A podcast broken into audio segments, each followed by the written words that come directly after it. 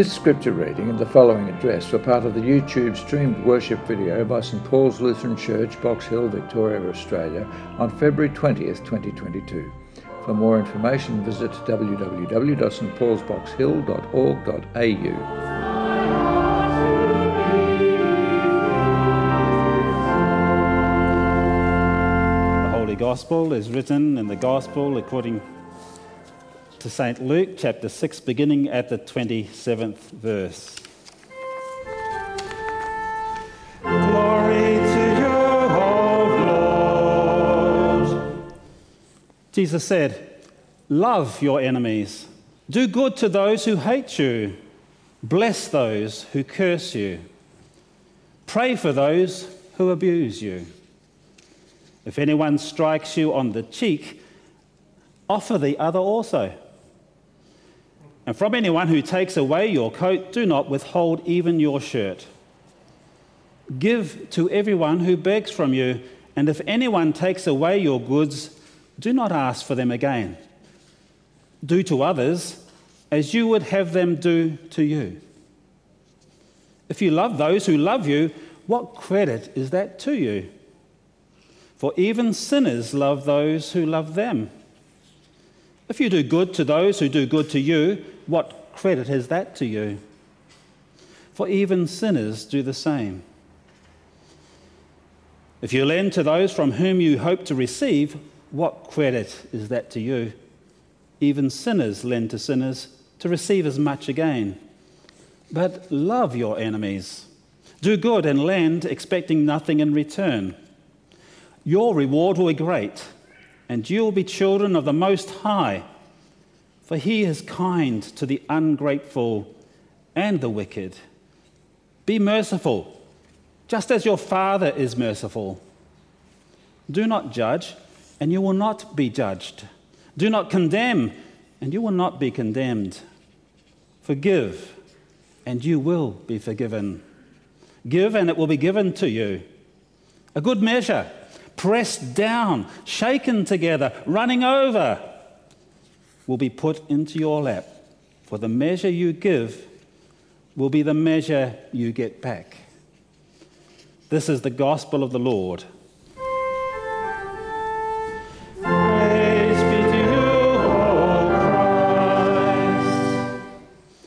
Lord, we pray that you open our ears, that we may live lives that are merciful and loving as you are merciful and loving to us. Amen. Please be seated. Now, every preacher lives with a dilemma. If I speak quietly and just smile through my sermon, people say, Why don't you preach with a bit more passion? And if I preach with passion, people will say, Why were you so angry with us? And if I preach on a difficult topic and I tell you, look, please, please don't misunderstand, this is a message from the, from the Word of God to all of us, and God will speak to our hearts as it is appropriate to each one of us. I don't want you to give the, give the impression today that St. Paul's is, is an unloving community or that there is lack of mercy shown here, for there is plenty of love and mercy shown here. And so some people say, oh, he's talking about other people not me. No, God will speak to each of us, myself included. The psalmist proclaimed and prophesied that the light of God will draw nations to himself and urged the people to be still and know that he is God, to wait on God. That image is one of peaceful stillness, of strong faith in God to fulfill his promises, that he will treat us as we treat others, and more, so that what is given to us will be pressed down, a measure pressed down, shaken together, running over to be put in our lap. I remember the times of going to Target, when there was a Target, was Target still exist? Going to the lolly bar there, you used to get a paper cup, and uh, you were just charged for the size of the cup. So, you know, and most enterprising teenagers would know you can put the soft lollies in there first and press them down and get the harder ones on top, and you get a really good feel, don't you? That's how God gives to us. He gives us something that's pressed down, actually more than what we deserve and what we ever pay for. In fact, He's paid for it. And it overflows. It overflows into our lives. And so, hopefully, as the Spirit works in us, not the Spirit of the world, but the Holy Spirit, that spiritual man that lives in, in our uh, temporary human bodies, that God's Spirit, actually, the kingdom of God dwells in us today. And we can reflect His glory now. We don't have to wait till heaven for that. So, a peaceful scene where our roots, our lives, like trees flourishing and evergreen, are so because our roots reach deep into the permanent supply of life giving water from God our Father. What is God's light other than his love and mercy that he wants to draw people to himself? Is he drawing nations to, to the people of the old covenant, to Israel? No, I think that's the job of um, tourist guides. Yes, though tourists and pilgrims do visit Israel, they're not going there to see a beautiful temple, a temple where sacrifices can be made. No, that's, uh, that's gone just a remnant in our leaves. Pilgrims go there now because of its holy history, its religious significance. But in fact, when they go there, it's a troubled region, isn't it?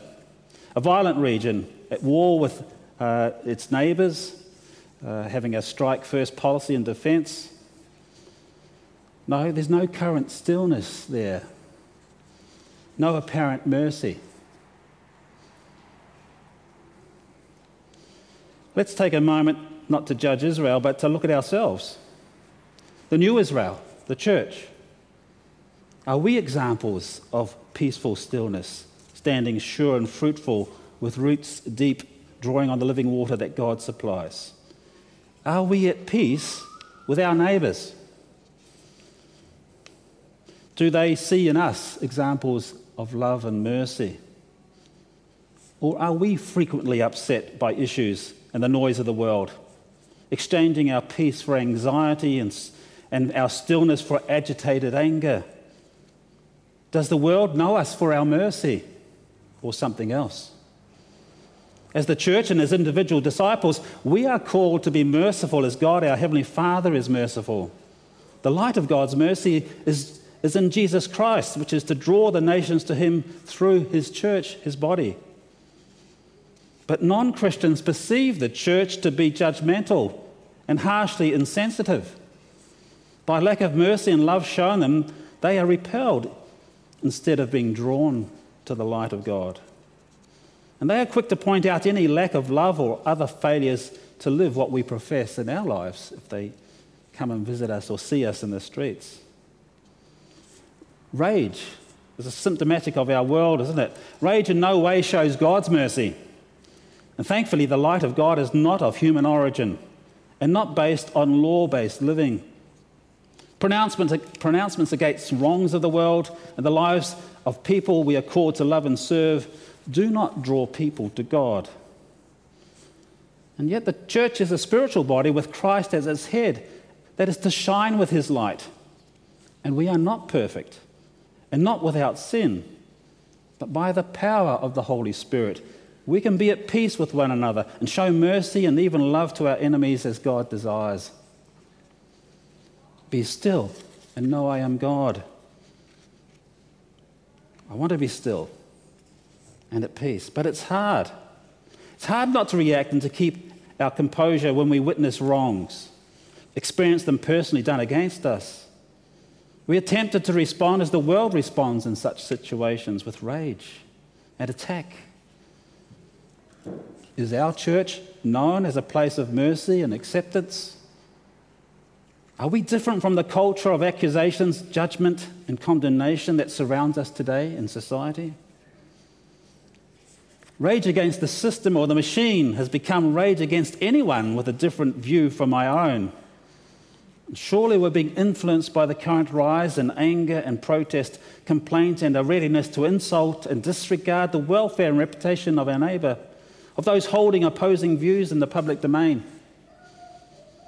We may have stood by complicit whilst on social media witnessing anonymous character assassination. When views or issues differ, reactions get way out of hand, out of proportion to what the issue is about, and end up harming relationships. Peace and tolerance is seen less and less, and division around issues more and more common in our world. Is this not time for us as a church and as individuals to spend time seeking a reset? Some time to dwell in God's word, seeking His peace.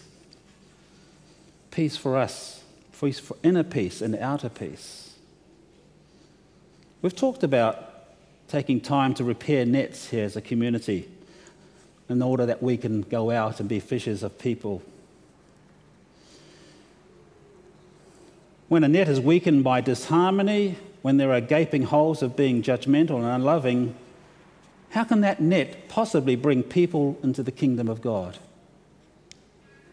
So, examining ourselves as we are called to do so daily in our baptism, perhaps get out the catechism, Luther's small catechism, run our lives past the Ten Commandments and the explanations of what they are and also in our public shared confession of sin on Sundays, we may find that we have become more likely to condemn and express outrage because of the way we're being conditioned by social media, by the world, influenced by the world.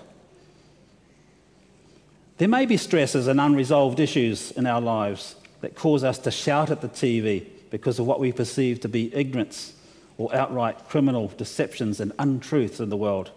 Fake news and the last few years of COVID stress can't be blamed on everything. We need to own our behaviour and our responses to people. So, are we prepared to do the work? To resist the world, to seek the leading of the Spirit of peace, and to grow in stillness and the mercy of God? Every week, the greeting of the peace of the Lord be with you is pronounced as a blessing on our community from God. And we extend that peace to one another. That is peace with and from God to fill our daily lives. Peace to be shared with the world, our neighbours, and even those who oppose us. Peace to let go and let God. That is peace to be stilled and to know that He is God who has forgiven me and my neighbour and He has all things in control. I personally find myself raging, and when I do so, I can resist if I'm aware of my own behavior. Turn the TV off. I can take positive steps to change my patterns of behavior in many other areas too. Spend less time in exposing myself to the noise of the world, which disturbs my inner peace. I can go to the Word of God and meditate on the peace that He desires for me and for the world. And when I do, I find myself calmed and less reactive because I hand over my rage and my desire to judge over to God. It is not our calling as Christians to be full of rage, but to be at peace, to be still and to be peacemakers and intercessors, to pray for our enemies and ourselves. So seek inner peace and outer peace, and resist rage that is likely to harm others, and to be a poor witness to the truth of the gospel. Why let anything that has nothing to do with the salvation of souls in our midst to result in unloving judgment and division? What can possibly be so important that it should cause the loss of a brother or sister in Christ, or to turn a, newly, a new visitor from seeking God in our midst because of what they perceive, the way we treat each other, or the way that we're angry at the world. Lack of love, lack of patience, peace, and generosity cannot witness to the truth and power of the gospel. It is of the very opposite spirit to the Holy Spirit. And so it needs confessing and cleansing from our hearts and from the church where it has no place. And like Kitty, we need to deal with the hurt of our hearts and to be open and continue to love as God loves even our enemies. God's kingdom challenges our world and, and many false attitudes that we hold. And today, again, we're challenged by Jesus who says, Do not judge, and you will not be judged. Do not condemn, and you will not be condemned. Forgive, and you will be forgiven. Give, and, you will be for- and it will be given to you. A good measure, pressed down, shaken together, running over, to be put into your lap. For the measure you give will be the measure you get back. The way you respond to others, the measure you use to either show patience and peace, forgiveness, or perceive for perceived wrongs, or the way that you are quick to judge or condemn will be applied to your life by God. And certainly, injustice and wrongful teaching should be challenged. But we are to do so carefully, making sure we're not responding with the outrage of the world. Our central purpose as dis- disciples is to share God's peace and mercy with the world. A judgmental harshness of heart on our part can never win the hearts of the lost. And the net of the gospel needs to be whole and uncompromised by the behavior of those in the boat of the church. The power to love our enemies and show mercy stems from the love and mercy that was first shown to us by God, who brings us his perfect peace. So let's live in that peace. Jesus says, Blessed are the meek, for they shall inherit the earth. Blessed are the merciful, for they shall receive mercy. And blessed are the peacemakers, for they shall be called children of God. Nowhere does he say, Blessed are the judgmental. Instead, he urges us to be merciful just as our Heavenly Father is merciful. Yes, God is a judge, but he judges righteously and with mercy in order to save, not to condemn. And Jesus calls us to be merciful and to resist the temptation to judge others. So let us daily ask for the help of the Holy Spirit to grow in the gifts of love, hope, patience, and kindness, mercy, befitting of those who bear witness to the love of God in Jesus Christ. To be slow to anger, to resist the rage of the world as our work for peace and witness to the kingdom of God among us should be so, showing God's mercy. Let us shine with the light of God's mercy. Father, we ask that you would forgive us as we forgive those who sin against us. We ask that you would bring us your peace and transform our hearts and make us shine with your mercy. And by your Holy Spirit, draw the nations to yourself through the grace of our Lord Jesus Christ, proclaimed by your church. Amen.